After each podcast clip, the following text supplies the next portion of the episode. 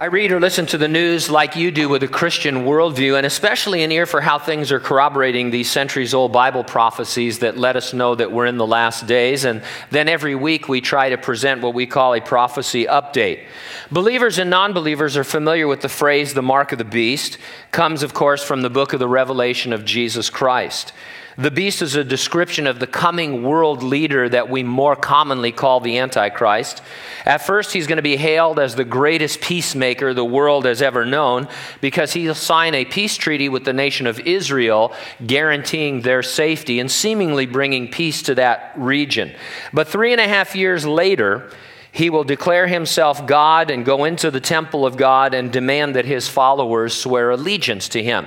In order to compel them to swear allegiance, this Antichrist will assume total control of the economy. No one's going to be able to buy or sell anything or conduct any business of any kind unless they have sworn allegiance to him.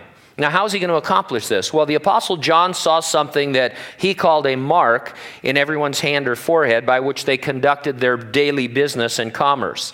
Whatever this is, it becomes the mark of the beast when the Antichrist makes his demand and he just shuts you off if you're not with him.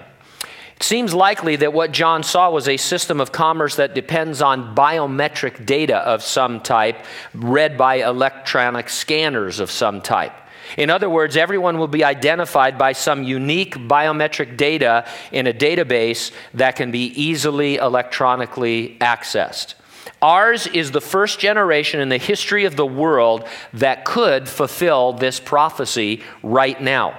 What's more, it might already be coming upon us. On May 10, a credible conservative source, Wired.com, posted a story titled, biometric database of all adult Americans hidden in immigration reform. Here's the excerpts from the article.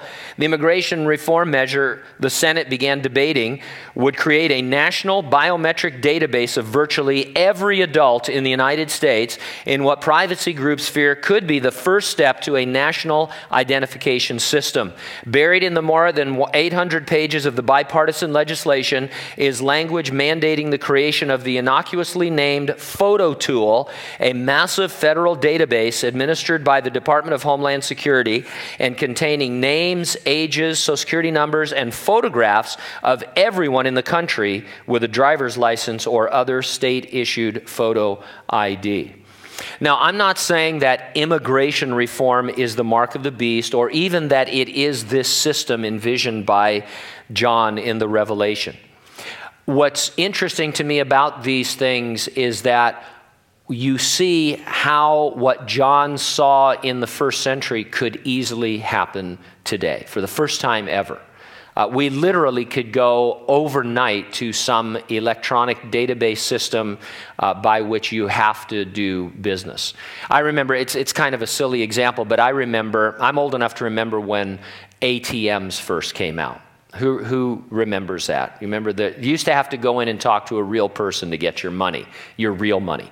Uh, now everything happens through the machine. And bank, I was with Bank of America at the time, and they gave you the choice. They said, "Do you want to you want to have one of these cards to go, you know, a debit card to go to the ATM and all that?" And I said no because I like the bank tellers. And then a couple of, every year they give you a choice, and then finally one year they just send you the card and say, "Yeah, this is you." And if you want to do business with us, you're going to have this. You, you, can still come into the bank if you want, but you're going to do this. And, and so all I'm saying is that we live in the time that John saw. And we're the first people ever to live in that time. We're the people who are seeing prophecy come true before our very eyes. Now, we're not going to be here when the Antichrist makes his demands. We will have been resurrected from the dead or raptured when Jesus Christ comes to remove his church before any portion of the Great Tribulation. The question always is are you ready for that rapture?